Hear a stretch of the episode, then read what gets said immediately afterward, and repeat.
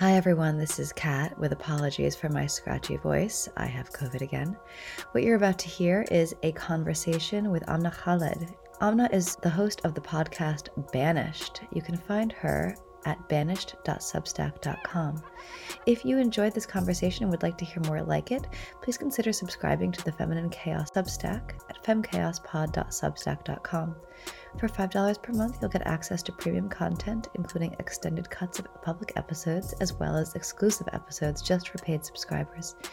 Thank you for your support, and I hope you enjoy this conversation.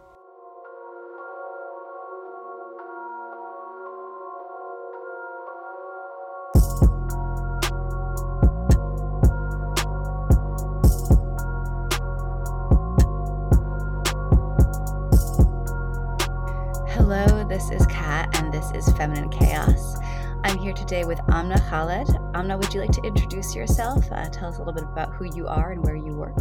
Sure. Um, well, first, I'm delighted to be on the podcast, not least because I am feminine and highly chaotic in the sense that I cause chaos more than anything else. But I'm a professor at Carleton College. I teach history, and um, one of my passions is free speech and academic freedom. So, from that point of view, I've been commenting on what's been going on more broadly in the public sphere, not just in academia. Broadly and bravely um, you know we were talking just before just before recording started about how risky it is to be involved in even tiptoeing up to the line of uh, supporting free speech in academia. It's become an increasingly unpopular position because of its perceived associations with right wing p- politics, which I think is really weird um, because I remember when it was not like that at all. It was the polar opposite. But today we are talking about a slightly free speechy issue, although it starts with a very convoluted, internecine media drama. And um, if you are in media or even media adjacent um, if you follow me on twitter or you know any media folks you've probably bumped up against this story already and know maybe like the broad strokes of it. So i'm going to just try to sum it up as cleanly as possible and i'm probably going to do a really bad job but on june 3rd and we are talking on june 13th so it's been 10 days since this whole sorted thing kicked off a washington post reporter named dave weigel retweeted this joke all women are bi. You just have to figure out if it's polar or sexual. So, okay, a little bit of a, a, dad joke, maybe a little bit sexist. Felicia Sonmez, who was another reporter at the Washington Post, tweeted a screenshot of this retweet. Um, this wasn't Dave Weigel's joke, it was another comedian, or rather, a comedian. Dave Weigel's a reporter. So, Felicia Sonmez, co worker, tweets a screenshot of the retweet. It says, Fantastic to work at an outlet where retweets like this are allowed. Um, and this story is really about Sonmez, who is sort of hard to explain as a media figure because although she is a reporter, what she's better known for is not her reporting, but her ability to kind of make herself into the story and to insert herself into the discourse. Here's who Felicia Sonmez is. Uh, she was an accuser in a Me Too case against a guy named John Kaiman that I'm not going to get into the details of. Suffice to say, I think there are a lot of questions about the legitimacy of these particular accusations. It was a really weird case. Emily Yoffe did a really good deep dive reported mm-hmm. piece on it for a reason that I will link to in the show notes if you want to read more about it. But this case, this Me Too allegation, has really shaped Sonmez's career. Um, and she comes well, there's no really polite way of saying this, she comes off as sort of obsessed with sexual assault and especially with her relationship to it, with her status as a victim. She talks about it all the time. She actually sued the Washington Post over it she claims that she was barred from covering stories about sexual assault because she is a survivor. The Washington Post said that they were banning her not because she is a survivor, but because her public persona, her Twitter feed, and so on gives the appearance of being unable to be objective on the topic. And the judge in that case actually did recently side with the newspaper and dismissed it. I think Sonmez is appealing. I think personally that this was probably the right call. Whether or not Sonmez can be objective, the way she behaves online has really sort of done a number on her credibility. I think most people looking at her Twitter feed would have serious questions about whether she was capable of being impartial. Um, and an example of this, which is going to bring us kind of full circle back to the question of Twitter and what's acceptable to say on there if you are a Washington Post reporter, is in 2020 on the day that Kobe Bryant and his daughter and some other folks were killed in a helicopter crash. Within a very short time of that news breaking, Felicia Sonmez tweeted a link to a Daily Beast story about the rape allegations against Bryant. And she received backlash to that tweet, at which point she sort of pivoted to tweeting about how the backlash was re traumatizing her and how this was just another example of how women who are survivors of sexual assault can never speak up on it, and so on and so forth. Okay, so that's 2020. At the time, the Washington Post said that Felicia Sonmez had violated their social media policy. Uh, it was sort of unclear how, and this will be a recurring theme, but there was a massive outcry media wide. She was suspended and then reinstated within about a day um, amid you know a lot of uh, support from fellow journalists, including crucially Dave Weigel. But this is the context for her response to this retweet of the bisexual bipolar joke. She was still upset about her suspension two years ago, and it was basically subtextually a call for Weigel to be suspended to suffer consequences for his tweet in the same way as she did. So we're now it's it's June 3rd when this all begins. For the next several days, uh, Felicia Sonmez kind of goes on a little bit of a rampage about this. She's clearly very obsessed with it. Washington Post ends up suspending Dave Weigel for a month without pay, which makes this probably the most expensive retweet of a stupid joke in the history of the world. Um, but by then, other people, including some other journalists at Washington Post, have gotten involved. Some are in support of Sonmez, but some are being rather critical of her, telling her that she's being a bully, telling her that she needs to stop being cruel. And at this point, she begins also demanding that Washington Post officially sanction anyone who has criticized her publicly. Um, so coming to the end of this, this went on for a full week. Uh, it made the paper look completely dysfunctional.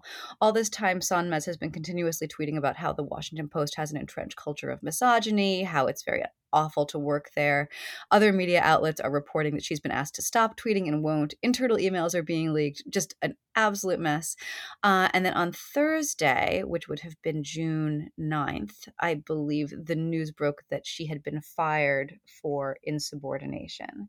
So that's this story. And obviously, this is a huge mire of gossip, and that is fun in its own way. But what I think is most interesting about this, and I imagine Amna does too, uh, is the implications that this event has for free speech, and especially where free speech intersects with workers' rights, with the question of whether your employer should be able to punish you for things you say and do when you're off the clock.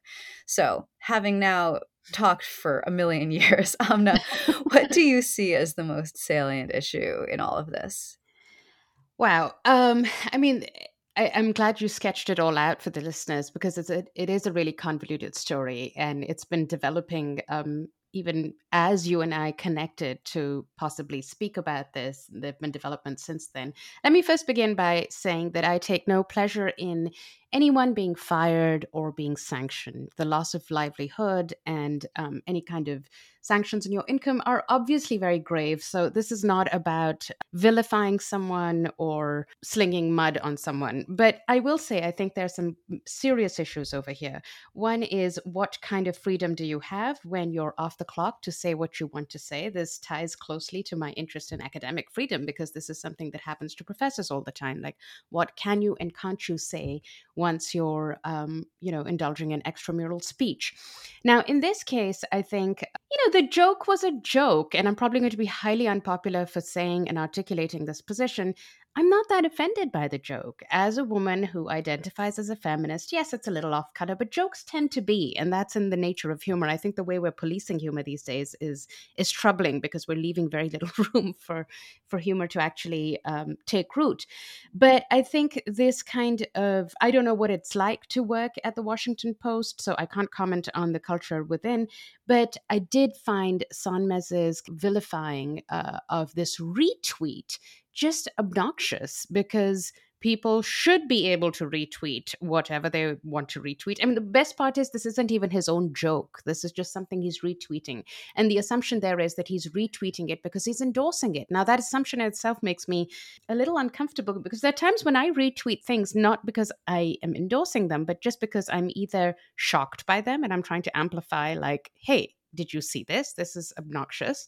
Or because I'm laughing at them, or because I am trying to be satirical. So, that in itself is the assumption that a retweet means endorsement is a problem. On top of that, I think the Washington Post's sanctioning of Weigel, suspending him for a month without pay, I also find a little um, not a little, very heavy handed. It raises serious questions about what journalists can and cannot say when they're not working. And that is a limitation of on freedom of expression that should be concerning, particularly to a newspaper. As far as her firing is concerned, again, I don't know what the Washington Post's policy is in terms of social media, but I think it is legitimate to say that the ways in which she has behaved on social media, both prior to this incident and during it, doesn't doesn't cast her in good light. She definitely seems to have some kind of axe to grind and is using social media as a way to do that. And that doesn't sit well with me. So let me stop there and I'll let you interject and then we'll continue. Sure. I mean, I, I want to, to spiral off from all kinds of things that you've said, but I think where I would like to start is with the idea of retweeting a joke, which to me is basically um, on social media, it is akin to retelling a joke, which is mm-hmm. such a basic human behavior. You hear a joke, you find it funny or provocative, or maybe you just think other people might, and mm-hmm. so mm-hmm. you tell it to your friends. Um, and I, I wonder if the policy at Washington Post is that you cannot retell a joke in this form, are you also barred from retelling a joke in other forms? And what makes it fundamentally different to retweet the joke on your Twitter feed versus be overheard telling a joke to your friends at a bar? Or what if you, I mean, to take it a step further, are a Washington Post reporter and you do stand up comedy as a hobby? What if you're, in fact, writing your own material and some of it is a little off color, even though it's very funny? Um, you know, can your employer reasonably dictate what sort of jokes you tell on the stage? Because at no point are you not considered a representative of of the place where you work. I mean, Kat, I just find it obnoxious that any institution should be able to control your speech in your own time. And regardless of whether, you know, I mean, as long as you're not representing them, I really don't see what the problem is. Now, I know that this gets into murky waters because there are people who have behaved in some morally reprehensible ways in their own time. But this is a joke. I think perspective is key over here. This is not someone who is sexually harassing someone. This is not someone who is assaulting someone. This is a joke. It may be off color, like I said. It is a little off color, but jokes tend to be. And if mm-hmm. I doubt the Washington Post has uh, an explicit policy of whether you can or cannot retweet a joke, right? They may now, I don't know, after this incident. But, but, but you're quite right to point out the fact that there are sanctions for someone for doing that raises questions about how does this chill the speech of journalists when they're not on duty what does it mean for what they can and cannot do and what kind of power are we giving these organizations and institutions where we work are they beginning to own our time and what we can say when we're not at work? And should that not be deeply concerning to us as a society? Because journalists should be able to say what they need to say whenever they need to say it. Yeah, you know, it strikes me too that this is in part down to an erosion of the boundaries between one's workplace and personal life, kind of across the board. Mm. You know, we live in a time where your employer can reach you and often expects to be able to reach you you know at home over the weekend at night because you know email is always there. They can always ping you. They can always get you on slack. And you know you can make a choice to ignore that but there's an understanding that you're you know that you are ignoring it and some employers don't respond well to that.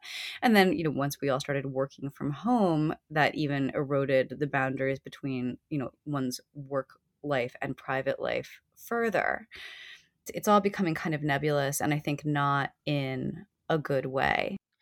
I mean, that's all the more reason. Sorry to interrupt, but I actually think that's all the more reason. You're quite right. And the pandemic has kind of made it, uh, the, these boundaries fuzzy. This is all the more reason that institutions need to be very clearly signaling what they will and will not be policing. And, and that needs to be discussed because it has the potential to become highly authoritarian in terms of watching over what people can say. And that doesn't bode well for us as a society broadly. We're really going down. I'm not saying we're there yet, but we're certainly beginning to display signs of kind of authoritarian social policing, which is troubling to me. I come from a place back in Pakistan where that this is the norm and it doesn't go down well ever.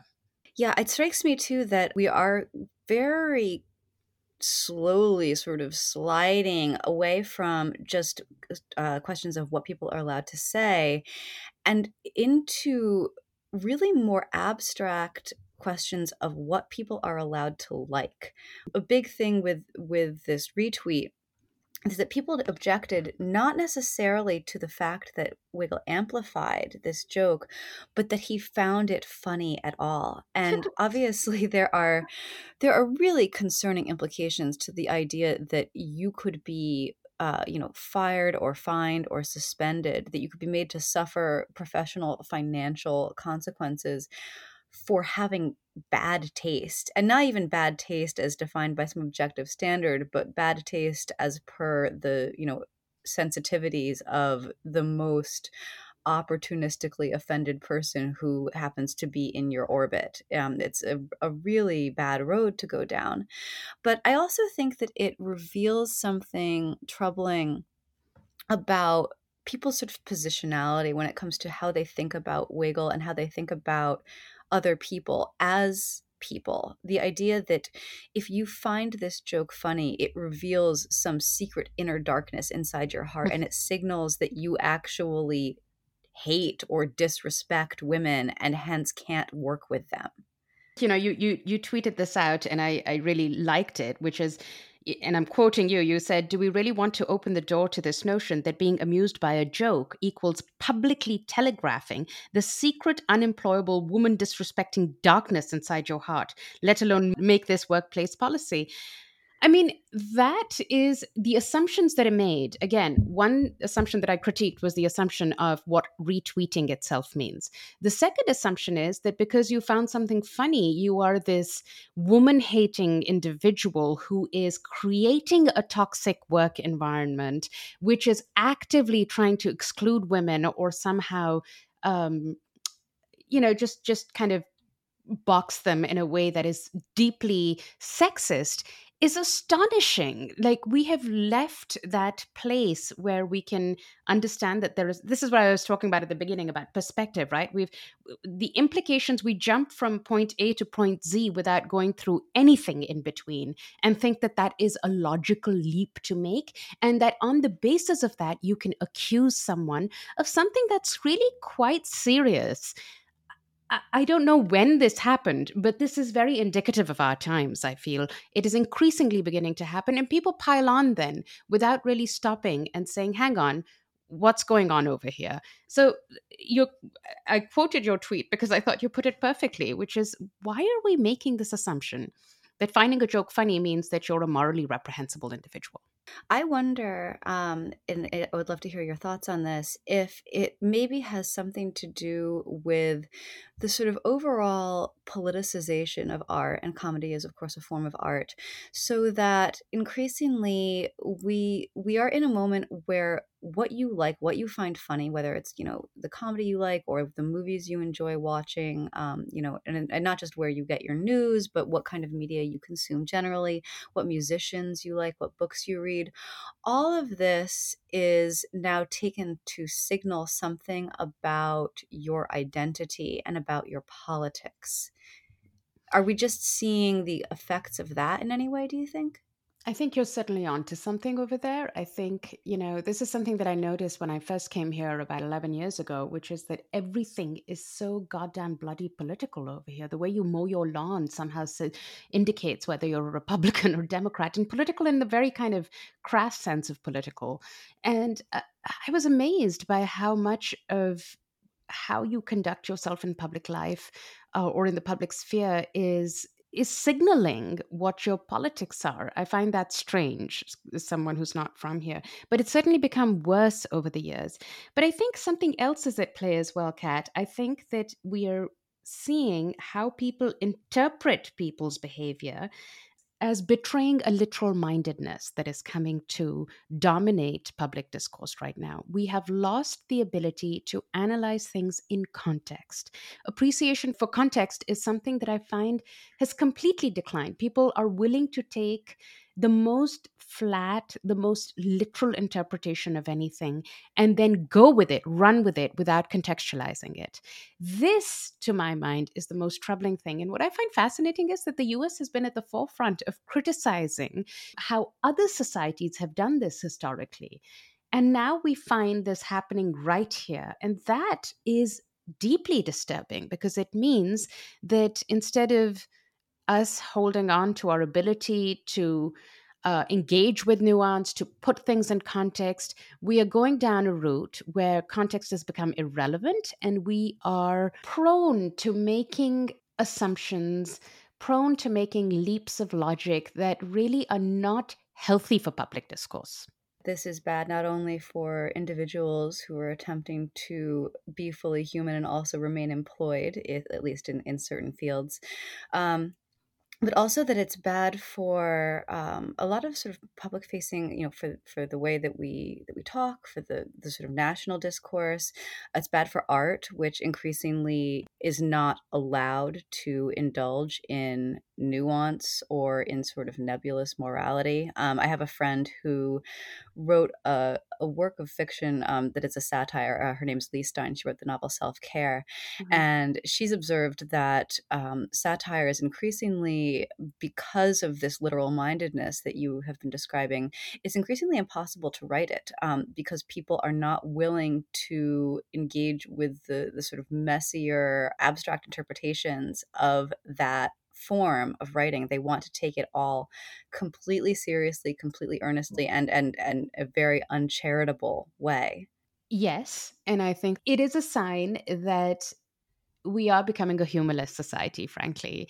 And in a society where you can't have satire, satire has actually been historically one of the most powerful ways of speaking truth to power.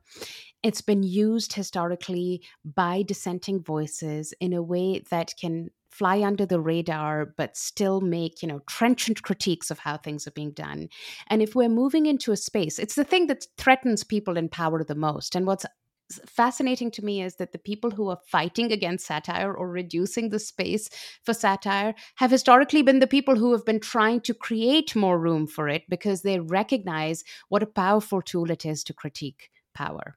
Yeah, you're right. We, we we are losing the ability to be humorous, we're losing the ability to be satirical. And when art is beginning to be policed, I think that is even more dangerous than anything else because art is one of the freest places where you can have expressions of dissent, where it is so deeply interpretive that it can it can critique without being um, pilloried. But we're we're narrowing that scope, and we're definitely seeing that we are dictating what art can be. That is fundamentally anti imagination and anti creativity. So we we're no longer talking about art we're talking about very prescribed ways of saying how people can perform.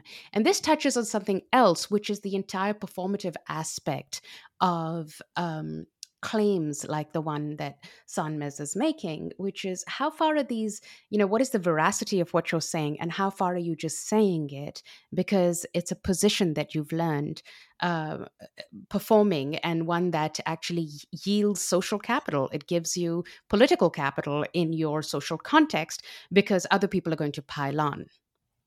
Yeah, that's an interesting point that, you know, you have in one case a statement that's made in an attempt to elicit laughter, and then another statement, perhaps no less performative, that is made in an attempt to elicit a very particular sort of sympathy. Oh, there was something that you had said that I wanted to get back to. Um, oh, about how policing art is a very essentially a policing truth. Whenever you have somebody who's trying to shut down art or to to you know narrow the parameters of what art is allowed to do or allowed to discuss, that person is inevitably that is a person in power, whether they want to admit that they are or not. You know, there's nothing that power hates more than satire. Right. Um, I wondered how you see this playing out in, you know, closer to home, in your own field, in academia, knowing the value of dissent and understanding that dissent is sort of I shouldn't even say sort of, it's absolutely necessary to reaching truths. You know, people have to have the ability to, to ask questions and to even be wrong, offensively wrong, mm-hmm. um, if they if they are so inclined along the way in order to arrive at a place where we understand things better. So, do you see this sort of chilling conversations that happen in your classroom? Do you see it happening amongst your students? What's going on there? Oh, Kat, I could talk about this ad nauseum. uh, yes, is the quick and easy and strong answer to this. I see it happening all the time. You know, I've I've been teaching in the U.S. for the last eleven years. Over this, you know, slightly over a decade, I've seen students become quieter in the classroom. I've had more and more students come to me privately in my office hours and say they wanted to say something in class, but they didn't articulate it in the classroom because they're worried about the social censure that follows. So it's not so much my disapproval as a professor that they worry about. They're actually worried about their peers, which is very indicative of the kind of authoritarian thinking that is beginning to take root. It's not even beginning to, it actually has taken root on college campuses. And uh, I don't want to be that simplistic about it and say it's just conservative voices that are being silenced. It's not conservative voices only. The irony is that even students who are very left of center, who are liberal, who are self censoring because they worry that they are not toeing the kind of dominant, hyper, for the lack of a better word, I don't like using it, but the hyper woke position that uh, actually a small minority has on campus, but they're a very vocal minority. So it seems like the dominant position. And as part of this, or to try and fend it off, I've tried several strategies within my classroom. The most recent one, where I tell students that we're going to play a game throughout the entire term where I should always perpetually be confused about what their political stance on something is. So they're supposed to try on different positions. And I've had students tell me that they found it very liberating because it allows them to not be judged by their peers. So so that's one dimension I'll say that I find it really shocking how much of this is going on on campuses where students are policing each other. I have to say, I just want to interject that I, I love the the image that I get of these students sort of um, you know coming into your classroom as though it's one of these sort of mystery dinner theaters where you know anybody might be the killer and you you never you never know who it is. well, actually, you know, the idea came to me. I was traveling in the winter back home and I was playing with my children and my nieces and nephews um, Cluedo, which I think in the US is called Clue, where a character yes. has murdered. And that's when it, it occurred to me that there's something to be said for never quite knowing what someone's position is. And that's what I worked into my classroom then. And I was like, let's play this game where we never really know what your political position is. So you're quite right to pick up on the mystery element of it. And I'm I'm definitely cashing in on that because that's the only way that my students can actually feel liberated to speak their minds when they don't fear that people see them as speaking their minds. And that's a really, really damning indictment of what campus climate really is. So so that's one thing that I'll say by way of students and culture on campus. I think then there's the other issue that is happening which is faculty and especially tenured faculty in tenure is something that is coming under attack um, well not everywhere, but in some of the red states for now. And but tenured faculty don't feel emboldened to to cultivate the space for dissent. And that's exactly what tenure is for. It's precisely it's the only profession, academia, in which once you get tenure, you have a job for as long as you want to be in it. And the reason you can't be fired for articulating your point of view is precisely because you're supposed to act as the conscience of society in some way. And you're supposed to be able to say things that other people are fearful to articulate. It has to be a space for open inquiry. That is certainly not the case anymore. I find that faculty, especially tenured faculty, are increasingly keeping quiet. And this is not least because we do have a situation where administration is getting increasingly more powerful. And it's not just about administration being there to support the mission of higher education and facilitate faculty inquiry. Rather it's more about putting faculty in line with what the institutional stance on something is. And that's dangerous. That's very very dangerous because you're limiting academic freedom and that's not that you know unrelated to freedom of expression.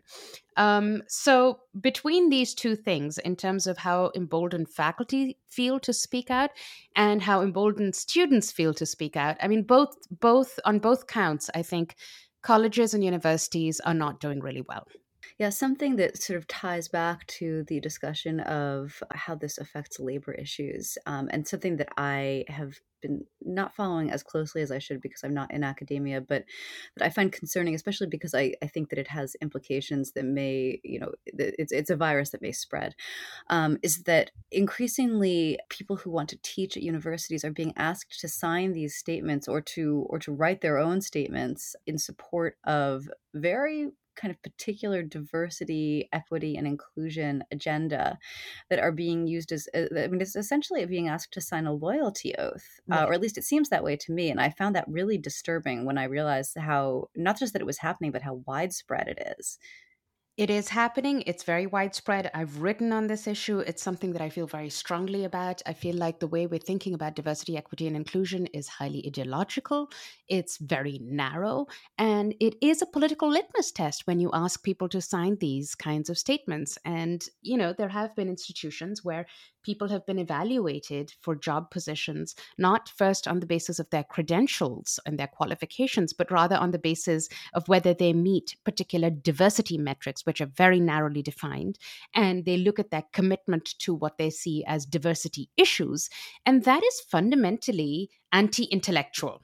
We are in an intellectual space. We are on a, a, ship, if you will, which is all about teaching people to think freely, but we are narrowing the scope for who we are inducting in onto the ship as part of the crew because we're choosing what points of view those people will have that that undermines the entire enterprise of free inquiry and um, training our students to think critically. So I'm going to just briefly um, try to to steelman this position that I don't agree with, but um, I'm curious what your response would be.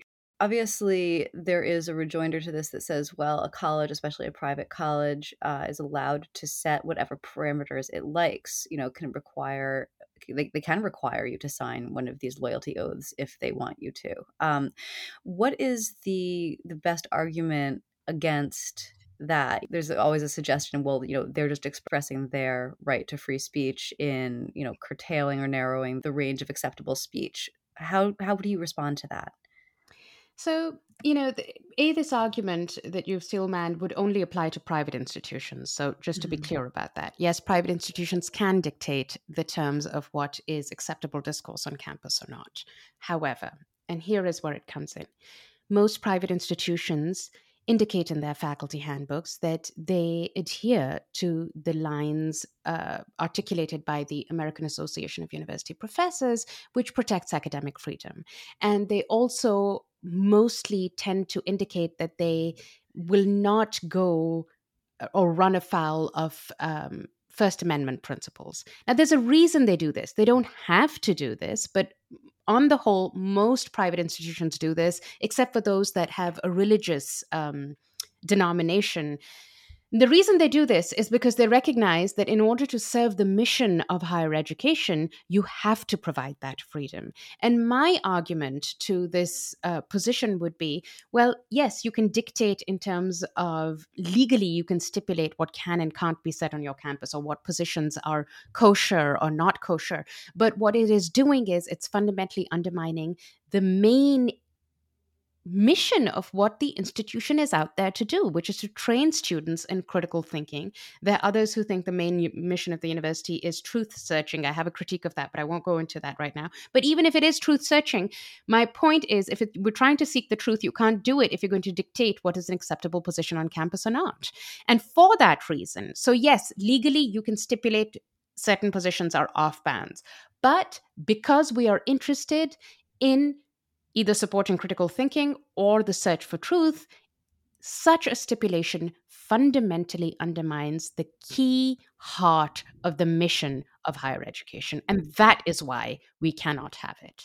Yeah, this actually reminds me in certain ways. Um, I think one of the big proponents of the truth telos in higher, higher education is Jonathan Haidt. Correct. Um, and uh, w- when you were talking about the legality versus the um, the wisdom of doing this. It reminded me of this other thought experiment that he has written about, where you know you're trying to articulate why a man shouldn't buy a raw chicken at the grocery store, take it home, and have sex with it. Where it's like he's technically not hurting anyone, Yeah. Um, he's allowed to do this.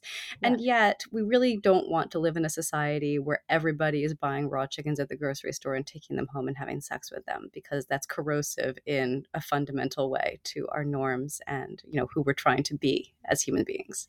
Absolutely. And I think, you know, we sometimes get stuck in these kind of hair splitting about what is legally allowed or not allowed, or, you know, what, what is the letter of the law. Even within legal circles, it's it's established, you know, there's the letter of the law and then there's the spirit of the law. And the spirit should really override uh, an adherence to the letter of the law because humans are fundamentally constrained by language and language has to be interpreted and you can interpret it in narrow and wider ways and frankly, the bottom line is we need to be truthful, truthful to the mission of any institution. And if the mission is being compromised because of a flat interpretation of the letter of the law, then it's time to revisit the letter of the law. This is why in legal circles you have like precedents which override prior understandings. You have a revision and a reform of legal language. This is a constant and ongoing process. So, the, and the reason it's constant and ongoing is precisely because we're trying to get closer and closer towards adhering to the spirit of the law and remaining true to the intention as opposed to the way it was articulated in a, a set of words at a particular point in time. So, I want to talk about something that's a little bit more abstract. Um, and, you know, I think that ironically, the way that we're trying to constantly sort of impose new rules and, and to try to find order in, in new rules, new rules mm-hmm. about uh, how to define things, how people can speak or should speak, what terms to use, that um, this is being done, at least in part, to a sort of a continual erosion of social trust. Um, that, you know, the less of that we have, the more we suspect each other. We suspect each other of ill will, ill mm-hmm. intent. Mm-hmm. Um, and we try to constrain this sort of fearful, unknowable darkness inside other people's minds by imposing rules from the outside, but you know, about what they can and can't say, as though this will like seep inward and, and affect what they can and can't think. I wanted to ask if you see any correlation between the increasing lack of in-person interaction and the increasing prevalence of these sort of attempts to police what other people are saying and sort of how they think about other people. One of the really notable aspects of this um, retweet by Dave Weigel was that people felt that he was, you know, he was betraying that he was thinking bad thoughts, you know, sort of in the privacy of his, of his own mind. Um, and it, it struck me that this is something that might have been in certain ways bound to happen as his coworkers see him face to face less and less. Perhaps there are some who are agitating for his suspension who have never met him face to face. Is there anything to that do you think? I mean you know kat i think face to face interaction cannot be replaced by online interaction. That's just true. And i think there are certain ways in which being online um, brings out, uh, and this kind of social media interaction without face to face interaction brings out perhaps the darker sides of people or the meaner sides of people. Having said that, I don't think that we should see it as a zero sum game. You know, I think there are people who are modeling excellent behavior on social media and this is what i'd say i say people need to stick up more and and kind of the trouble is people think it but they quietly won't engage in the conversation. And one of the reasons i stayed off social media for a very long time i think i only went on last year and one of the things that eventually convinced me to go on was i i I was like, I need to be on there to model how you engage in constructive conversation and also to show how you disengage from conversations that are not constructive. And perhaps that i think is where people are going wrong is that they keep going on into these rabbit holes of it's not going to improve. You have to know where to cut it and step away from it. And to say like you know i'm i'm cutting this loose now because it's not productive or constructive anymore.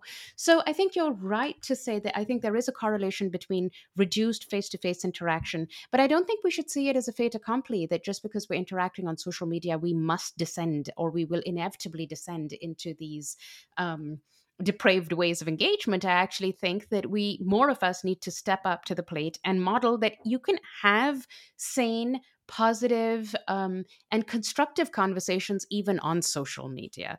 Of course, it doesn't replace in person interaction. And I think not seeing people face to face does pay- make people meaner.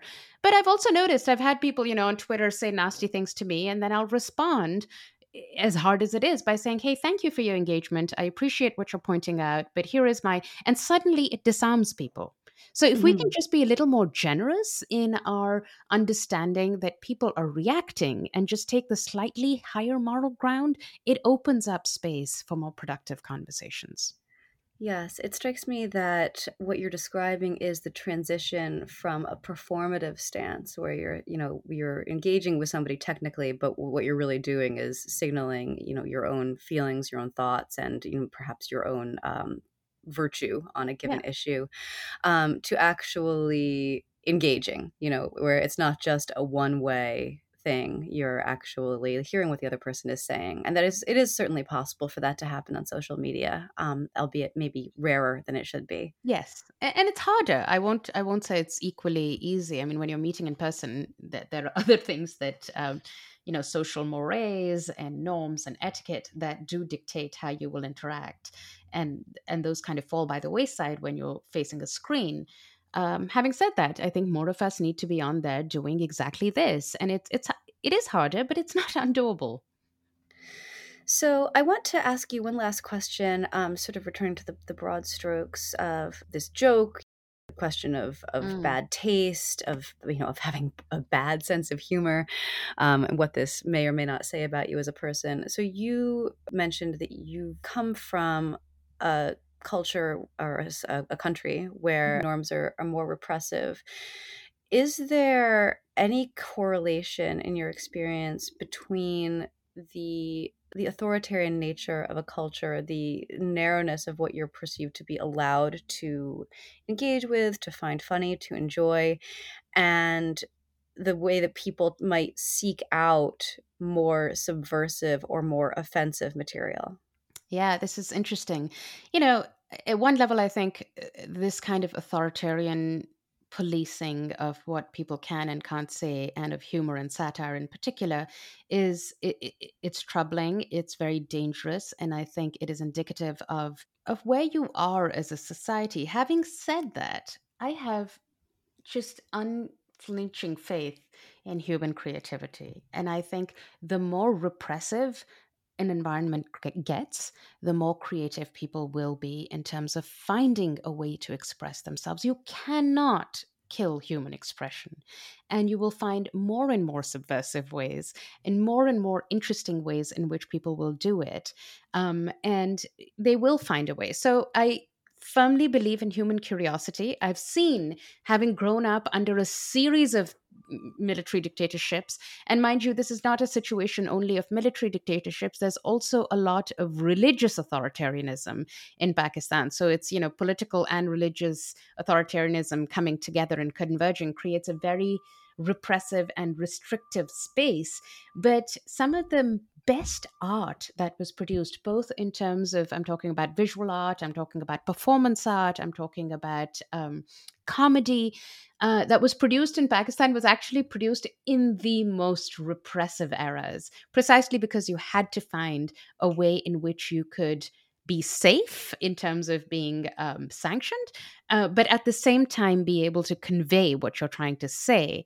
There are times when, Kat, I frankly feel that free societies create their own you know once a society becomes free it almost has to create its own um, unfreedoms in order to begin to value freedom again and begin to reassert the need to be free again because you stop appreciating what it means and it does it does kind of hamper human creativity when you're allowed to say anything. So, not to say that we should now be, you know, I don't want to be misconstrued. I'm not arguing for more authoritarianism, but I am saying that I have an undying faith in people's ability to find new and interesting ways to express themselves and expression will always find a way out it's like one of those rivers you know you can't you can't dam it it'll mm-hmm. find another another little way to meander away from the dam and and come through Yes, I always when I when I'm feeling sort of low about the direction things are taking, I like to remind myself that from repression comes punk rock inevitably. Yes, um,